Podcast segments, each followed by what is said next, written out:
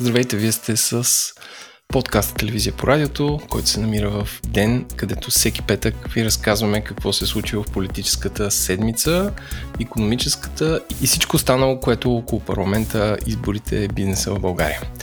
С мен са Миролюба Бенатова, Анна Цова и Делина Сарелска. Аз съм Еленко, който е водещ на подкаста Говори Интернет и замествам Димитър, защото ние започнахме този проект заедно и винаги ще има ротиращи се водещи участници, за да не се изморяваме. Здравейте, Мира, Ана и Дарина. Здрасти, Еленко. Здравей, Еленко. Здравейте Здрасти. всички хора. Здравейте всички хора, които са все повече, които ни случат, което е супер.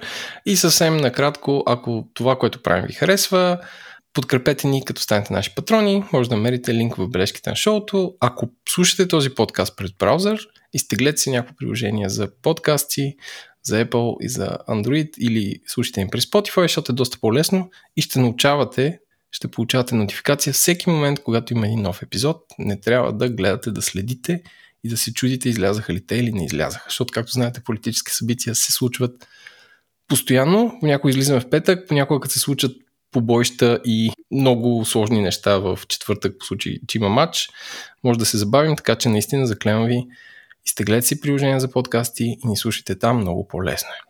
А, така, ами в нашия предварителен план а, се състои от това седмицата на Делян Певски и всичко останало, така че не знам, понеже Дарина беше нашия писар, като съставяхме ам, дневния режим и как се казва, представям си го като а, програмата в училище или както имаше понеделник рисуване вторник математика. Така ние съставихме от 17-11, което се пада секунда, миналия петък до днес какво е свършил Делян Пеевски. Така че, Дарина, ще оставя на теб да разкажеш ритъма на живот на този човек и оставям Миролюба и Анна да прекъсват и да допълват с защо това се е случило според тях. Е, развълнувах се аз да съм летописеца на Пеевски, но добре, ще се заема с тази отговорна задача. Едно е ясно, от миналия подкаст до сега Пеевски е имал два почивни дни.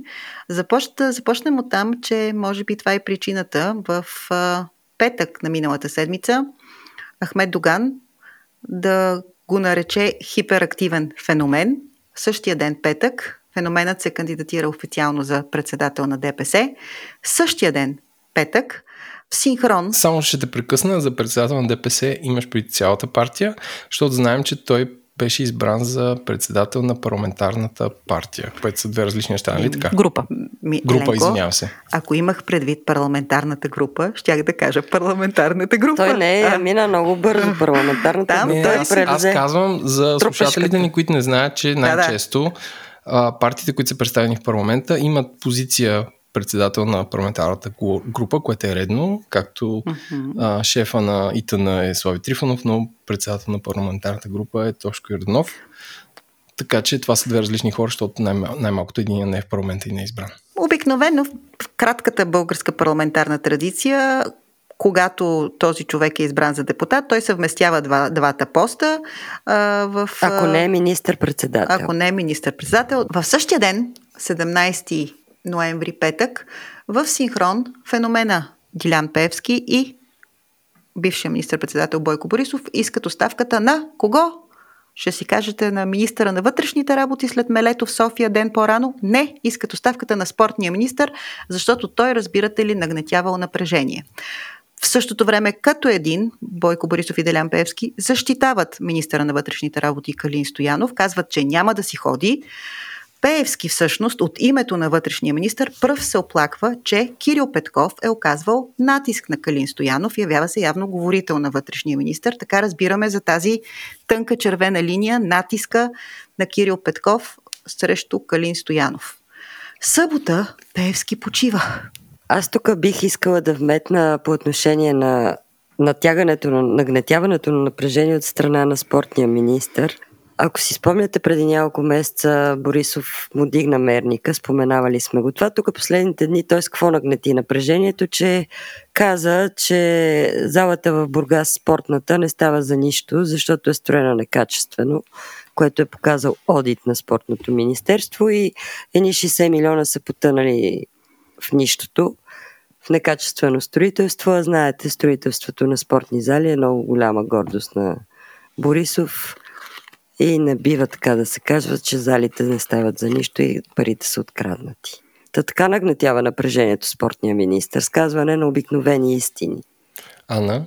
Освен всичко, в допълнение на това, което казва Мира, тази спортна зала е знакова и ключова в поредицата гордости, строителни гордости на Борисов и се случва в града, в който ГЕРБ печели изборите, кметските избори години наред. И тази зала е строена, разбира се, по времето на ГЕРБ и на кмета Димитър Николов. Почти така, 10 години. Очеви... Да.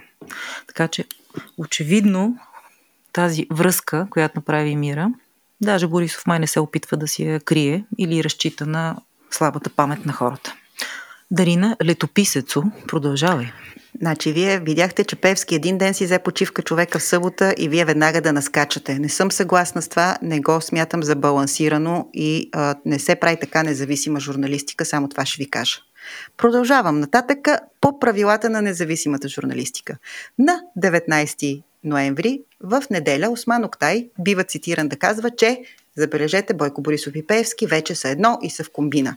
Сега тук аз лично искам да взема а, тази, този кредит от Осман Октай, обявява много често, не знам защо, за някакъв тежък политически пророк и оракул, но ние в телевизия по радиото а, много отдавна казахме, че Бойко Борисов и Певски са комбина и даже а, мисля, че им сложихме общото а, наименование ГПС от ГЕРБ и ДПС, не от глагола, който започва с гепи, а, за да ме разберете правилно.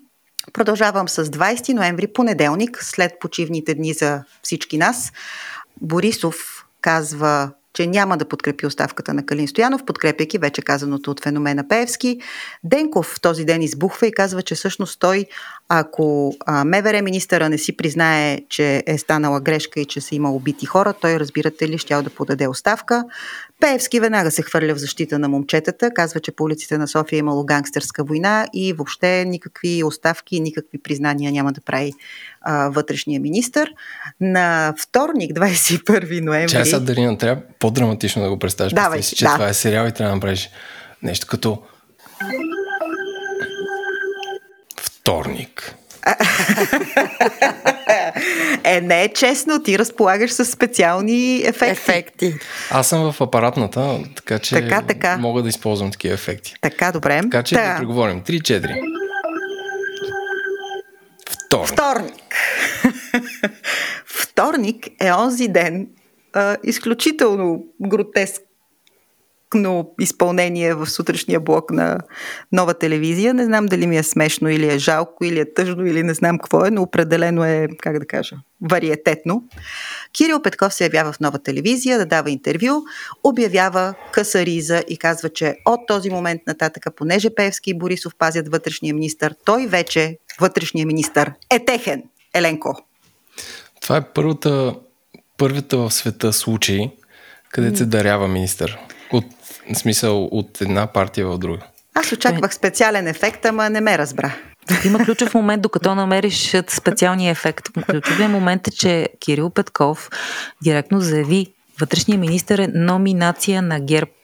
Така, Кирил Петков, който лично на мене ми заяви на един протест в защита на поруганите тогава машини, ако си спомняте. Мира и Цолова бяхме заедно преди на този протест. Три преди изборите. Преди точно, изборите, а, когато се появи, когато се случи този спонтанен протест пред СИК а, и хората така бяха недоволни от рязкото убиване на машинния вод в 12 без 5. Кирил Петков беше там, заговорихме се нещо и той на мене ми обясни пред група симпатизанти, които в един момент мисля, че щяха да ме бият. Значи мене на антигерб митинги не са ме били, но на антипп, но на подкрепа на ППДБ щяха да ме бият. Той ми обясни, че разбираш ли, това било абсолютна пропагандна а, как да кажа, дъвка и, и, и измама, че те имали нещо общо и че били в зависимост и подсавани под контрола на а, Пеевски и на Бойко Борисов и че те де-факто, разбираш ли, те просто имали техни министри, Бойко Борисов и Пеевски са били абсолютно натиснати, правят каквото те, ПП и ДБ им кажат и просто имали много добър пиар, така, щото да изглежда, че Певски решава всичко, но това въобще не било вярно. Ми заяви тогава. Певски има добър пиар. Певски има добър пиар и изглежда, защото да държи правителството под контрол. А иначе, цитирам Кирил Петков, това въобще не е вярно, защото всъщност ние правим каквото ние си искаме и те правят каквото им кажем, гласуват каквото им кажем. Неясно защо ние сме на този митинг в подкрепа на току-що откраднатите а, машинно а, гласуване и избори, но това е а, нали, а, тезата, която развива Кирил Петков. Преди това Кирил Петков също развиваше тезата, че Имаме една Мария Габриел, която е номинация на ГЕРБ. Всички останали министри са наши.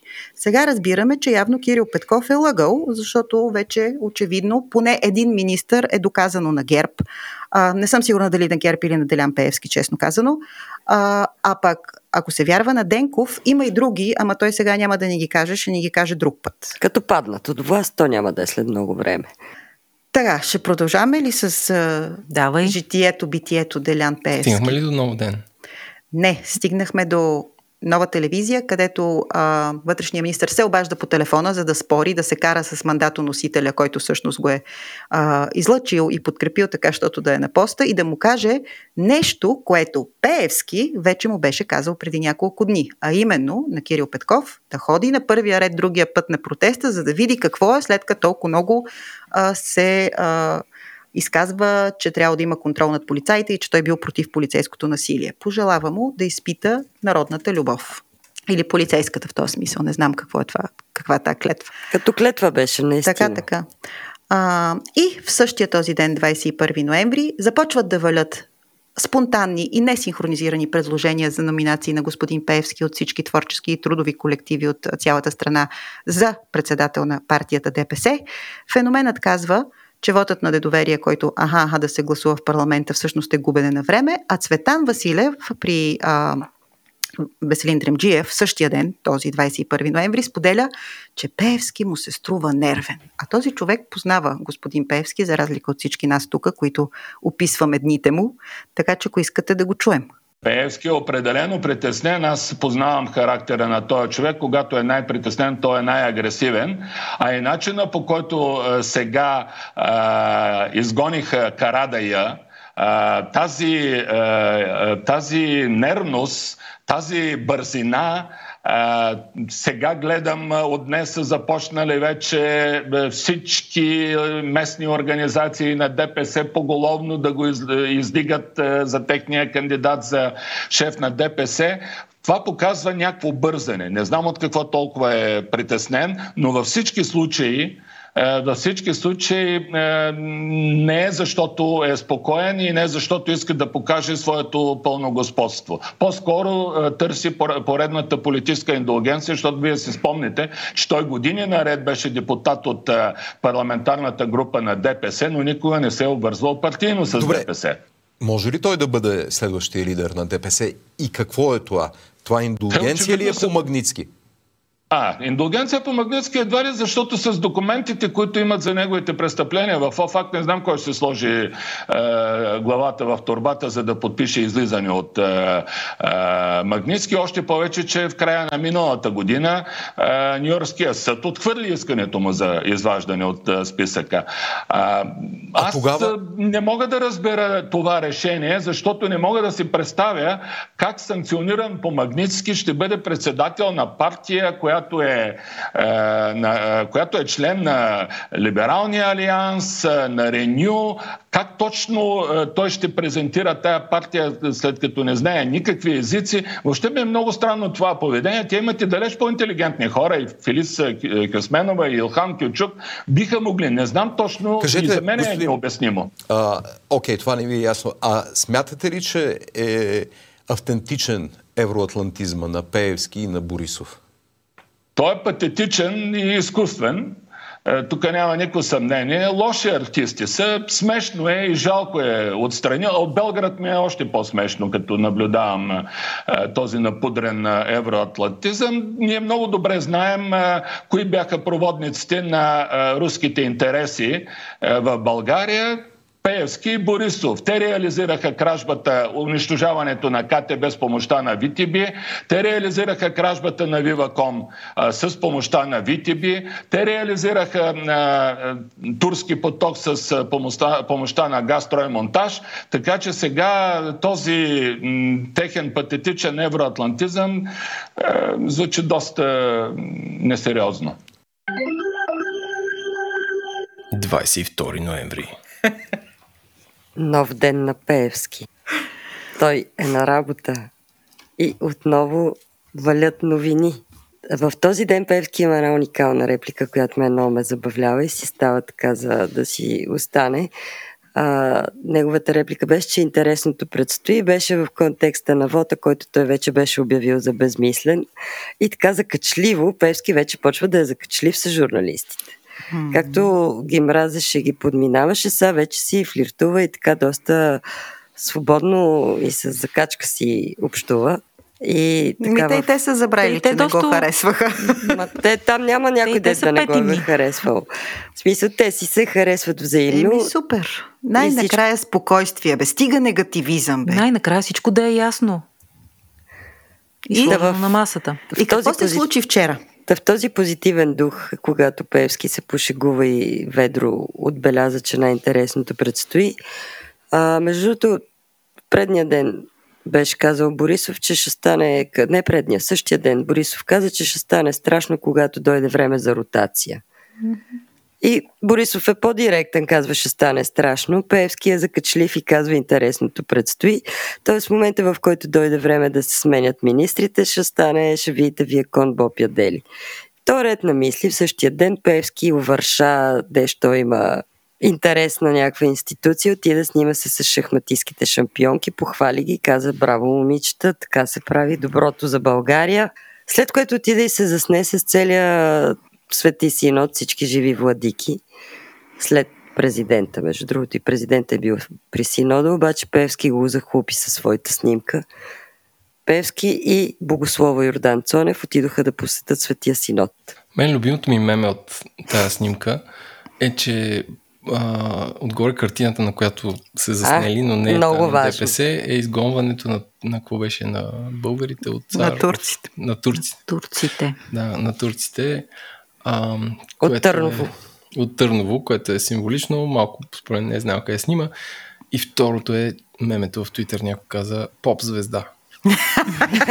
това не съм го видяла. Еми, ето, това, е ама това е заглавието на епизода. Това е заглавието, бе. Поп звезда. Добре, ние е, направим е в, Заглавието в според мен е интересното предстои. Да. В подкаста не говорим за подкасти, но добре, това ще оставим заглавието. Няма да го изрежем и продължаваме нататък. Роди се заглавие.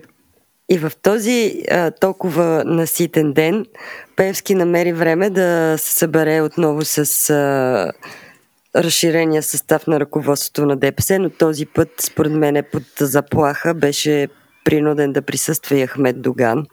Пуснаха от прес-центъра на ДПС кадри от това събиране, в което между другото кадрите бяха без звук, така пускат МВР кадри от своите операции без звук, за да не вземе някоя реплика да се ожмули, пък тя се окаже много важна. И кадрите от тази сбирка на ДПС бяха без звук. Беше обявено, че този път събранието се води от Доган, само че от снимката ставаше ясно, че Доган седи там в страни, леко в а, ляво, засенчен от Певски и малко беше зацвят като саксия.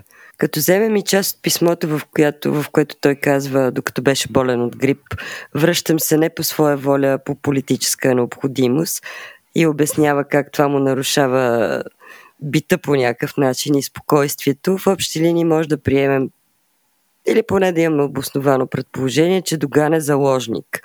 И Певски го води да видим, че е жив и че мърда и че да, той е съгласен. В общи линии така се чете това послание или поне аз така го чета. Целият този информационен поток, който ми разподели, извира и се излива буйно от а, страницата на Движението за права и свободи, където ако влезете, всички новини са свързани с Делян Пеевски. Лицето му е навсякъде, всички заглавни страници по няколко пъти, така че очевидно той ще е бъдещия лидер на Движението за права и свободи. Еми, То Има ли още смени- от този ден мира? То, то смени и движението за права и свободи, които се занимават по цял ден с Пеевски. Ама той като си имаше вестник, съм чувала, че се е занимавал много сериозно с това, каква снимка му пускат. А сега вече няма вестник, обаче има сайт.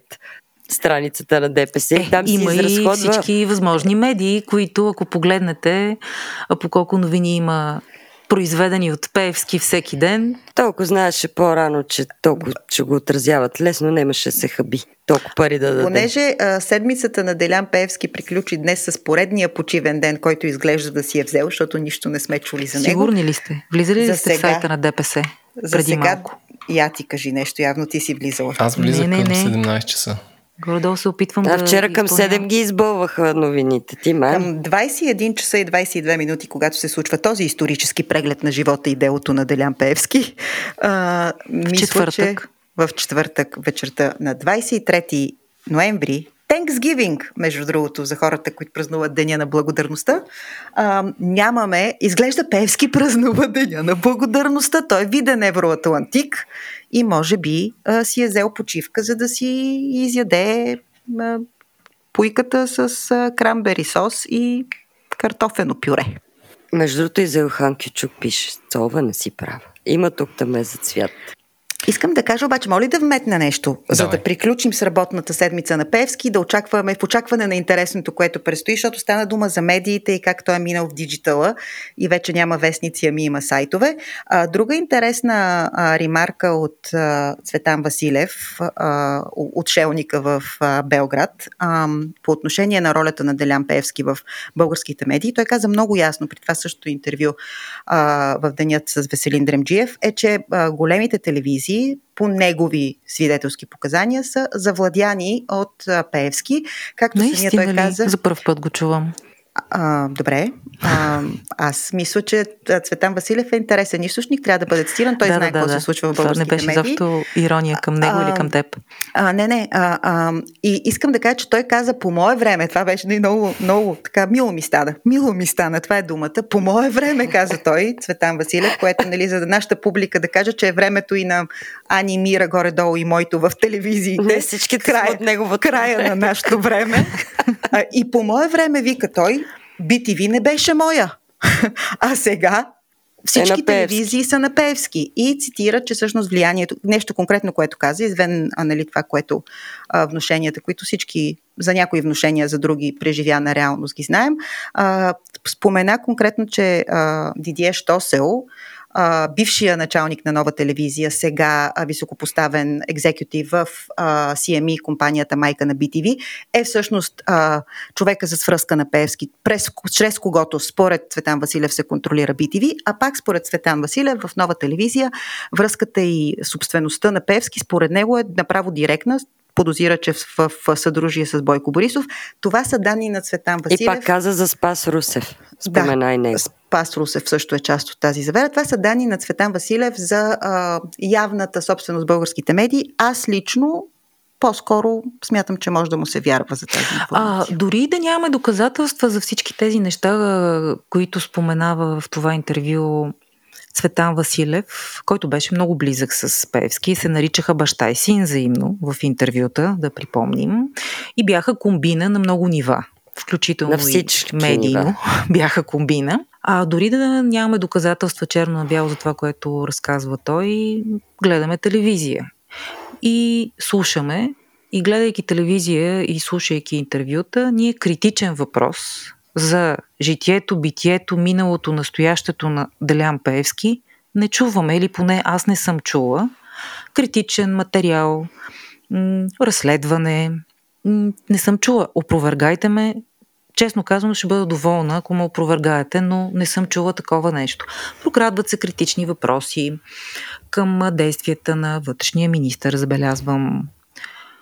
Прокрадват се критични въпроси понякога за кратко към ГЕРБ, но към ДПС, към Делян Пеевски няма. А тя и Корнелия Нинова не го споменава, също ми прави впечатление. Тя има страх. Както и има такъв народ, не го споменават, както и Възраждане не го споменават. Еми той преди беше Възраждане просто го депутат. споменават. Той, нали си спомняте преди, по времето на Цветан Василев, а, че Певски беше просто един депутат, сега ще е просто един председател на парламентарна група и на партия. Какво толкова? Защо трябва да го споменавам? Който се появява в новините всяка вечер, така както едно време, всяка вечер в новините се появяваше Бойко Борисов.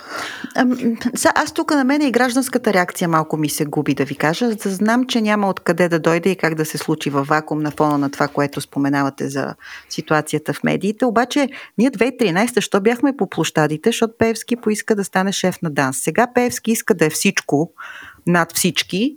Случва се, независимо дали защото е изнервен, защото е феномен или защото е хиперактивен. Честно казано, вътрешната мотивация мен лично не ме много вълнува. Въпросът е, че ние гражданите, тия дето бяхме по площадите, сега какво правим? И защо, и защо това никого не възпалява вече? Това наистина мене много ме отчаива и натъжава. всички са сме сварени жаби. Описано е. Е, чакайте сега. Да не обобщаваме. Така.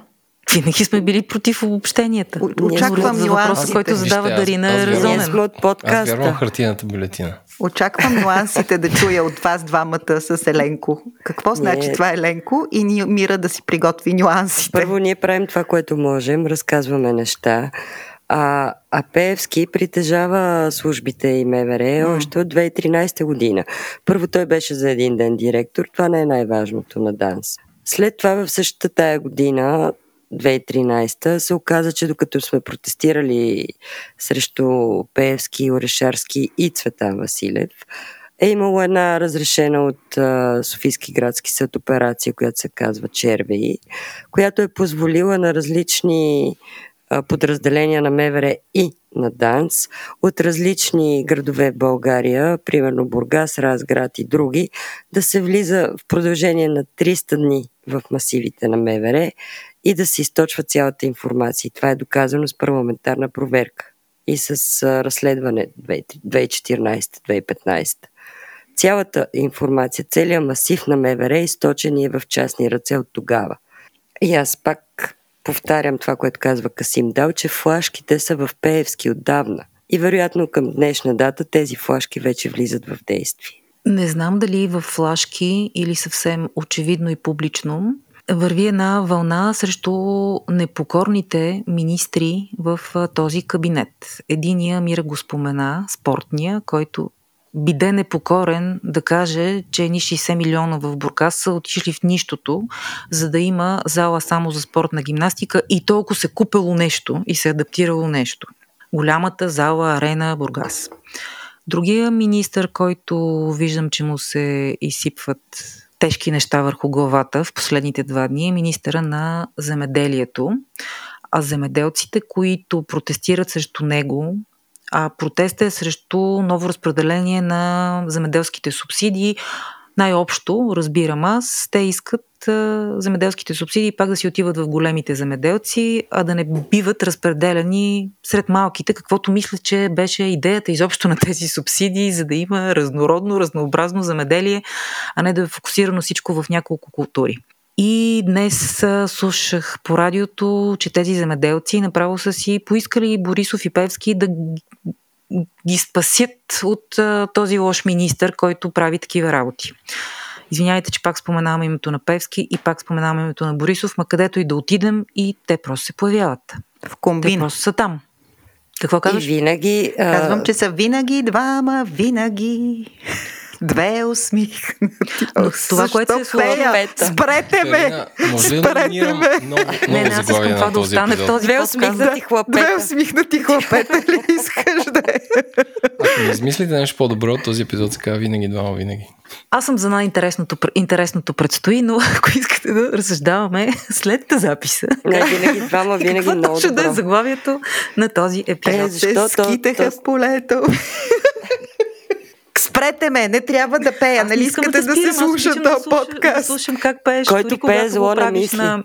Ами, да, да ви кажа, много, места.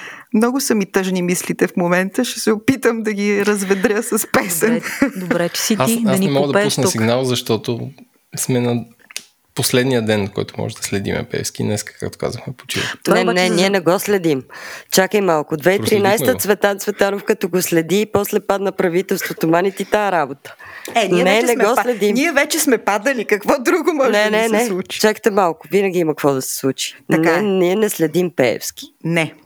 И надяваме се, той не следи нас. Бидам. А, по темата за протестите срещу земеделски министр Кирил Вътев, аз само искам да добавя, да добавя нещо. Една грозна сцена се е разиграла в Комисията по земеделие в парламента, за да се стига до викане на охрана. Общо взето са били хули, подигравки, обиди срещу земеделския министр от страна на тази група земеделци. Днес слушах по хоризонт заместник земеделския министр, който обясни, че това не е мнението на всички земеделци, че това е една група, която подозира той след няколко въпроса от водещия, може би имат политическа протекция и добре си живеят под закрилата на споменатите а, по-рано няколко пъти господа. Ако сме приключили с а, този списък с дати и събития, да преминем към следващата тема, ако желаете. На мен ми се иска тук да допълня, че под прицел не са само спортния и земеделския министр. Под прицел е и министъра на регионалното развитие, който преди изборите си позволи да извади списъците с а, туристи, изборни туристи, а, Далече нещо щеше да стане, те не могат да бъдат извадени, но все пак темата беше вдигната по нетипичен начин. Все пак бяха посочени конкретните места, на които има изборен туризъм, който може да изкриви вод.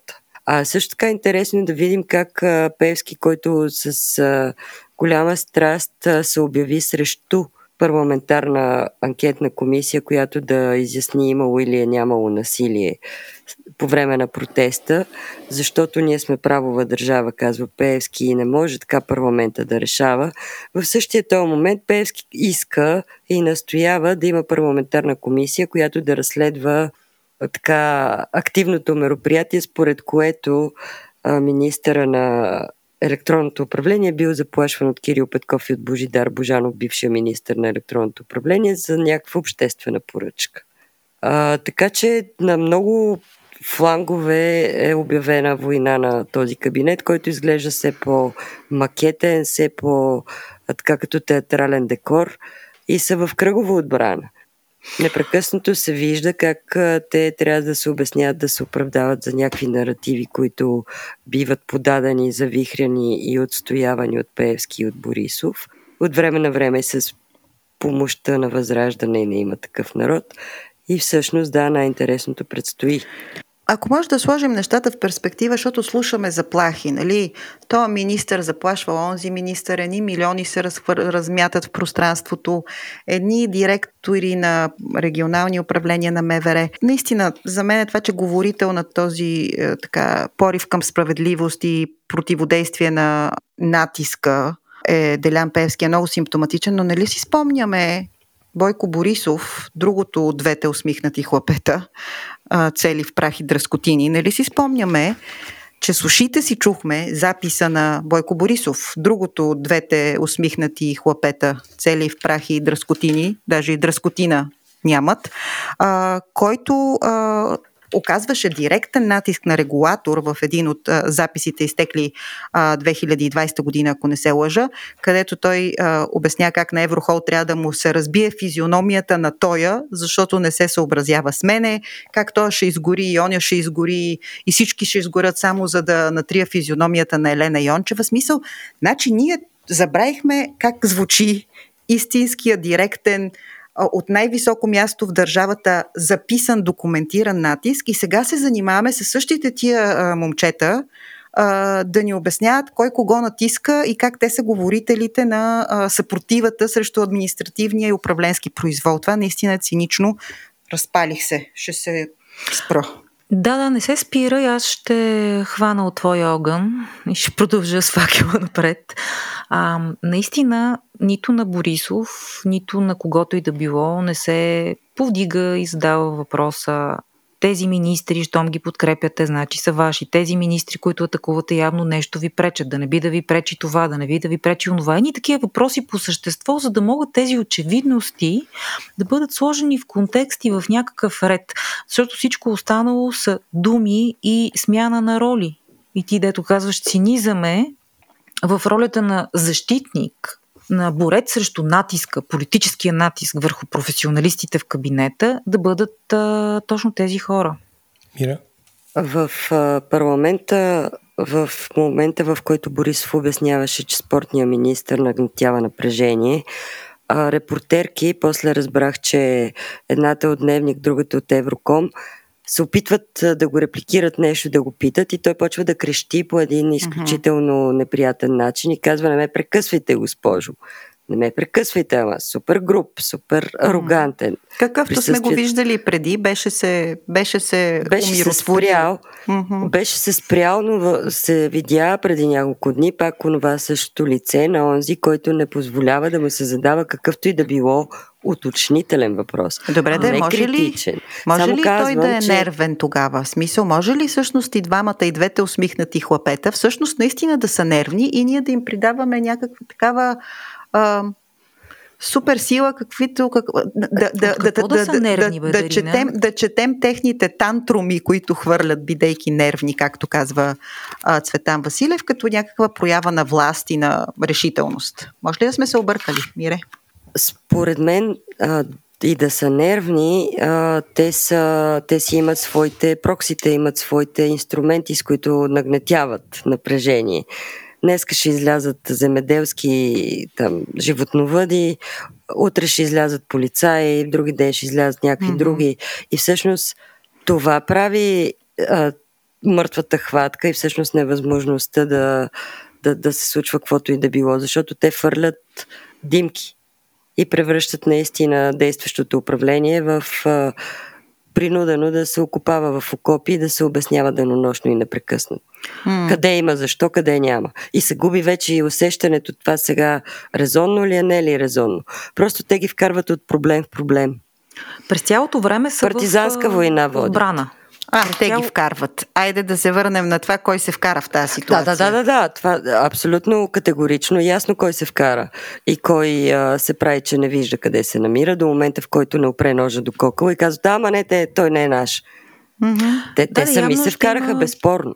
Така е, така е. Знаем къде започва историята, но в този момент в историята е факт, че всички от ППДБ и както и министрите, са в постоянна отбрана, включително и в парламента, където ако хвана вечер някой репортаж от парламента, той задължително ще е с главен герой Тошко от Итана или а, някой от Възраждане и през цялото време се говори срещу финансовия министр и срещу кабинета.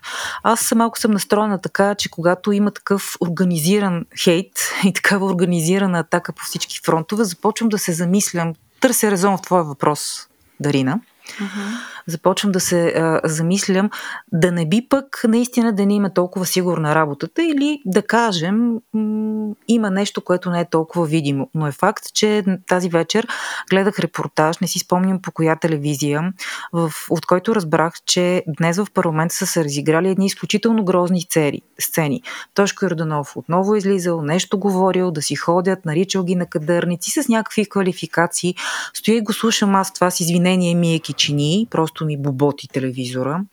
И се сетих, тук малко история от фронта, но се сетих, че като парламентарен репортер през 2000-та година, тогава в парламента, понеже отразявах и стоях денонощно в този парламент, тогава отразявах, вземах интервюта с едни хора като Екатерина Михайлова, едни хора като Любен Корнезов бе хора, разбирате ли? Да. Едни хора като а, Йордан Соколов. Оф. И всъщност... Е, са, оф, оф, ама точно. Това вървеше... Тук изгубихме това... седмицата и се върнахме много назад. Не, не, върнахме се, защото това, което се случва в парламента е толкова обидно за публиката, толкова Аз ти бе, Жорж Ганчев за гледане, в парламента. толкова неприятно Имаше за слушане. бизнес партия.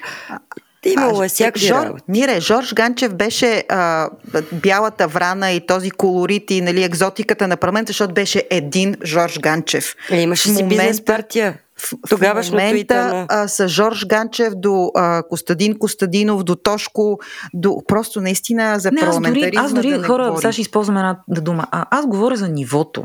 Разбира, да, нивото. Това, че изпълняват някакви задачи, че са проксите, че е ясно как действат. Аз това ще да кажа, че, дали ни командите. Казва, но нивото дали е много ниско, бе хората. Е, обидно за гледане да и за слушане. Това щях да те питам. Дали това показва, защото ти тръгна от нервността, нали, че очевидно може би има нещо, което ги притеснява. Дали това е симптом на нервност и на някакъв дискомфорт политически или на а, магаре се снимало, магаре какво беше? Смисъл, съжалявам за а, животинските аналогии. Не изглеждат да видя като никого. натиснати, изглеждат като бутони, които имат да изпълняват някакви задачи, защото дори не проявяват креативност. Използват едни и същи обиди, Ма няма едно нужда. махленско държание. А, днес се стига дори до някакво, а, някакви обвинения и съмнения за личния живот на част от хората от продължаваме промяната. Използват се думи като рогоносец, пък едни хилежи, едни подхилквания. Много е обидно това за гледане. Алена Бориславова е написала СМС след това на Радостин Василев. Когато Радостин Василев нарекал нейния мъж рогоносец, тя му написала СМС. Да, това След се е случило днес в парламента. Това? това се е случило. Радостин Василев, Василев, който е пак там от котилото на Итана. Ама знаете ли какъв е контекст? Е, това е най-тъжното. Контекст е, че това се случва по време на обсъждане на промени в законопроекти, които трябва да уредят проблемите на психично болните в България. И това е един огромен проблем. България е на картата отдавна. Няколко пъти в доклади се казва, че грижата за психично болните в България е а, като изтезание. Да, да, използва се думата изтезание. Ама това е като термин се използва. Това не е нарицателно и не е метафора. България е санкционирана, посочват и се грешки, Посочва се в последния доклад, че няма абсолютно никаква, никакъв напредък. И всъщност днес, по време на това обсъждане, свързано с а, правата на психично болните и условията, при които те биват а, лекувани, става тая грозна сцена, която ти обясняваш. Те се обиждат на психично болен и се държат като абсолютни циркаджи с една изключително сериозна и голяма тема, за която всъщност ние нямаше да споменем, ако не бяха тия тъпоти, кой казал рогоносец, пък какво му отговорила Лена Бориславова. И ние всъщност за същинските неща продължаваме да си седим на кота нула. Продължаваме да седим на кота нула по отношение на възрастните хора, по отношение на пенсиите, по отношение на социалните а, осигуровки, придобивки и така нататък. Всичко ни е на кота нула, само простотиите ни удрят небето им е таван. Да, аз тук ще се включа с а, наистина правата на личността, изобщо къде се намираме ние с едно момиче, Габи, което вече е две седмици, 12 дни, стои пред съдебната палата и иска да си смени личната карта. Оказва се, че за българските граждани е по-лесно да си сменят пола, който им е а, даден по рождение, с този, с който те се идентифицират, отколкото да накарат държавата да забележи, че те имат някакви човешки права, че имат право да ходят на лекар, че имат право да могат да си вземат лекарства без някой да ги обвинява в това, че източват здравната каса, защото те показват един документ за самоличност, който е адекватен на биологичния им код, а, а, пол, а, но той не отговаря на тяхната идентичност, на начина по който изглеждат и изглежда наистина като а, нередовен документ. И той по някакъв начин не е редовен документ, защото идентичността на хората, на човека се е променила, но българските власти а, категорично не признават а, тази свобода. И затова и това е нещо, Мире, оттам се сетих по което ние имаме препоръки, заплахи, изисквания да се преведем в вид удобен за 2023 година европейска цивилизована държава. И това не се случва, доколкото знам, в петък, деня в който се излъчва този подкаст, ще има протест на жени пострадали от насилие, които ще припознаят и така ще се идентифицират с каузата и на Габи, която продължава да гладува пред съдебната палата. И така. Даже според една активистка е била арестувана. Да, и да. полицаи са и разритали там. Арестувана е няколко пъти.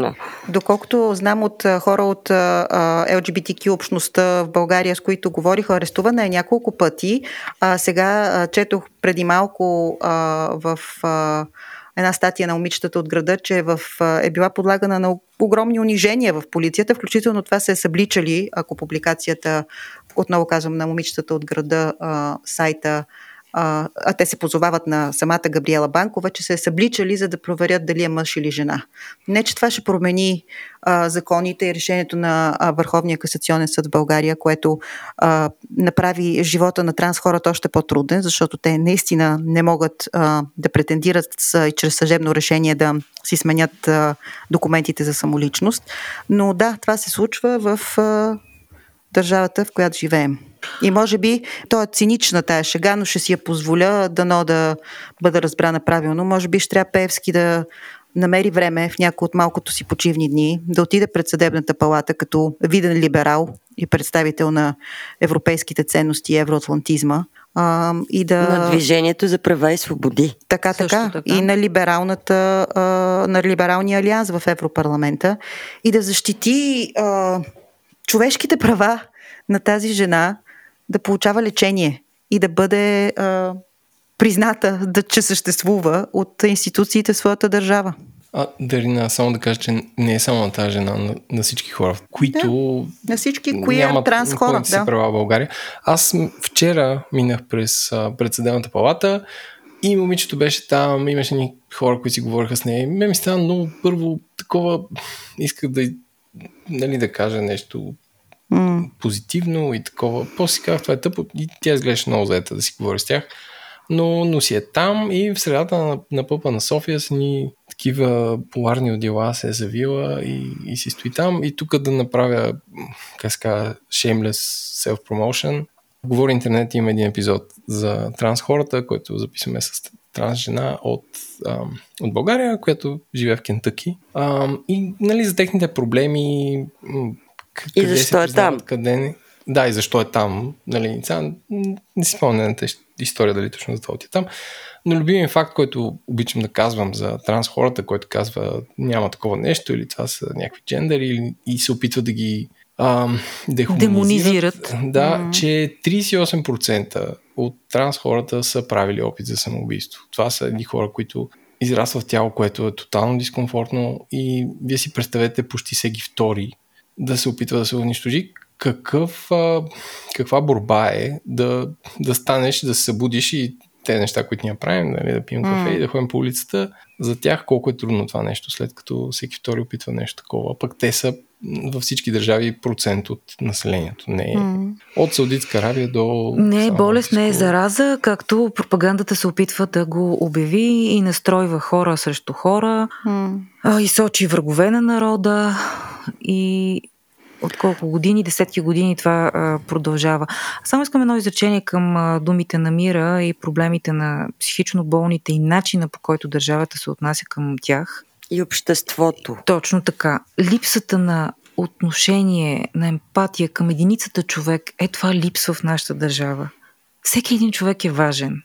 И как можем да стоим и да гледаме кадри и да знаем, че е в този момент някъде по някакви мизерни болници с олюпени стени, едни хора седат вързани, наблъскани с транквиланти, с всякакви лекарства, без никаква хуманност и без никакво отношение към тях, само защото са психично болни.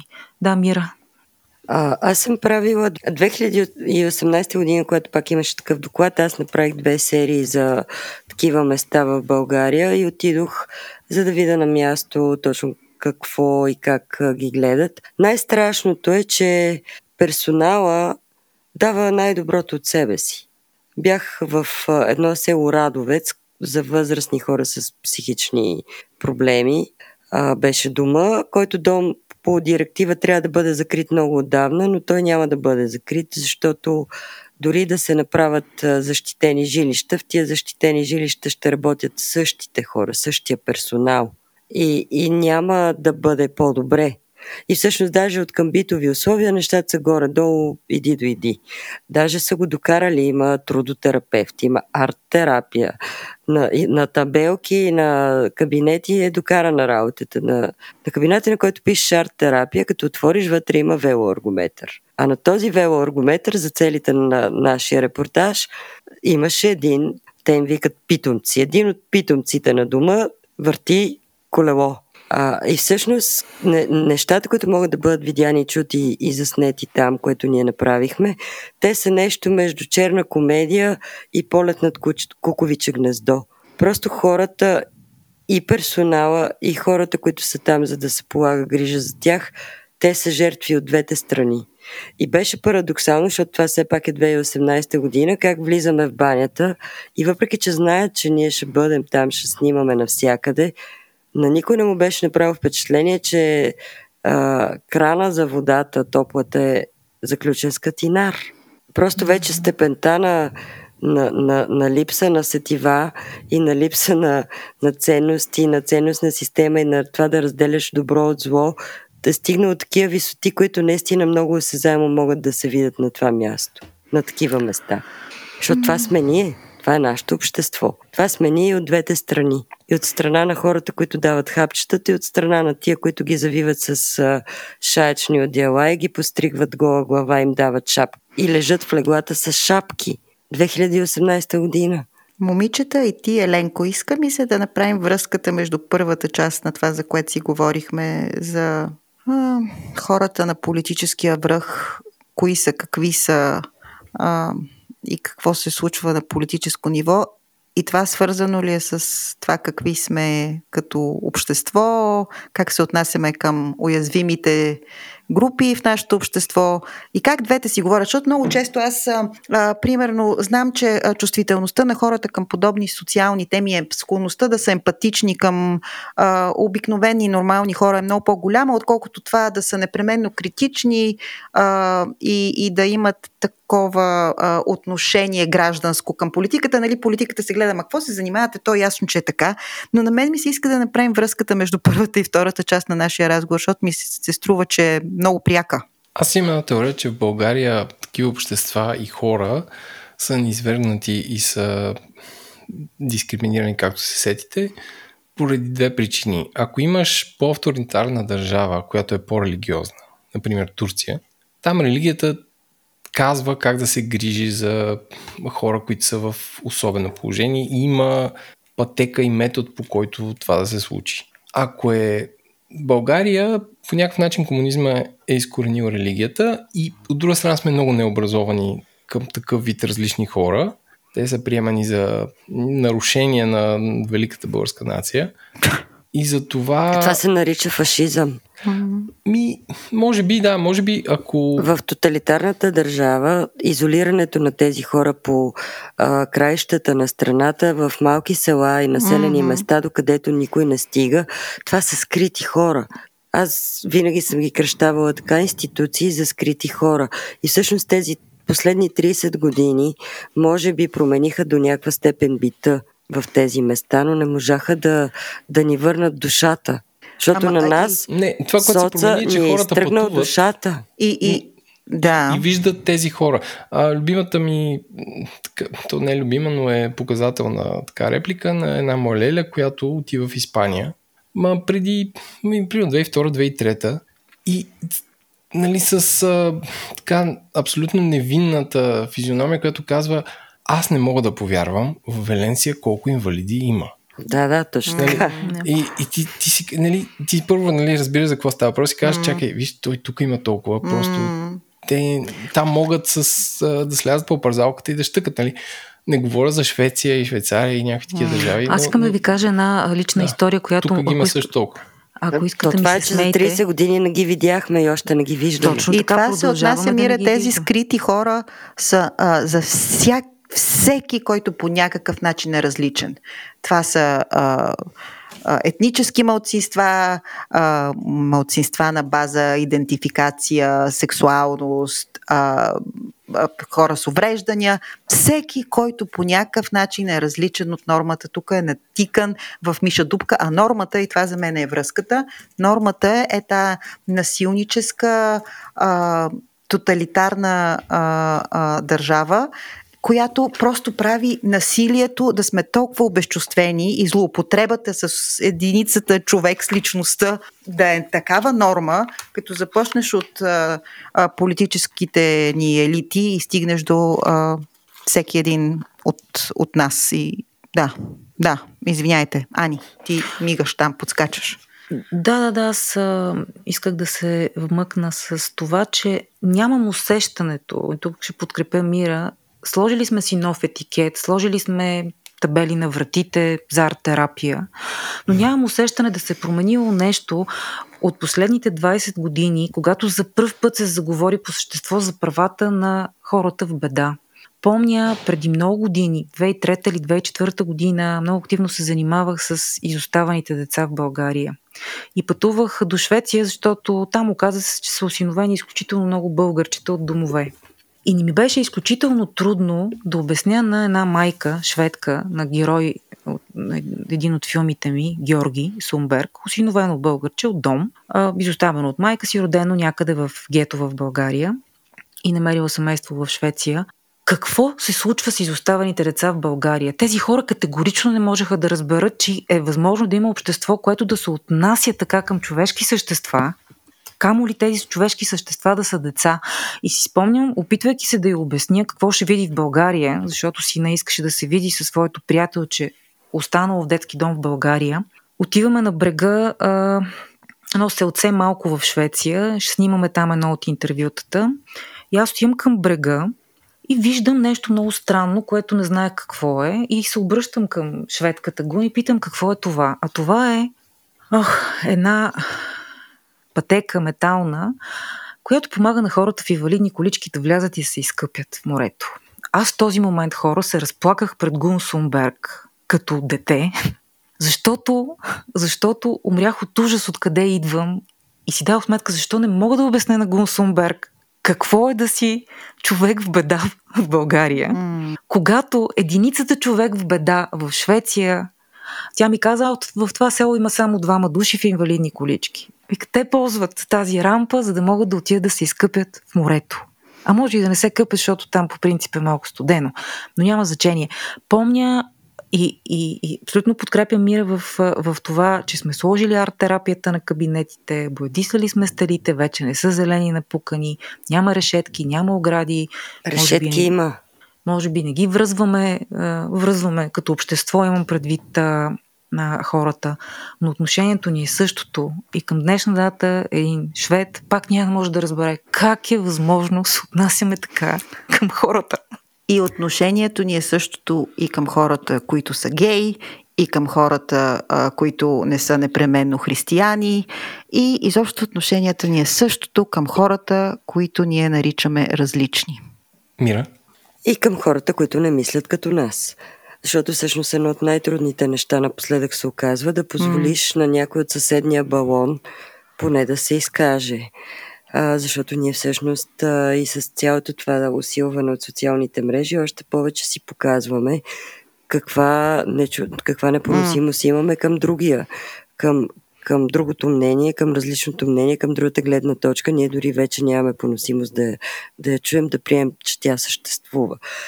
Нещо, което също не е много позитивно, но пък много ми се иска да го споменем, защото е в контекста на това, че нямаме душа и че нямаме напредък и отношение, каквото заслужават човешките същества, е, че в тази седмица, в която се прие бюджета на здравната каса да бъде рекордните 8 милиарда лева, излезе един а, сюжет, който също така е като от европейско кино, от онкохематологията детската на Софийска болница ИСУЛ.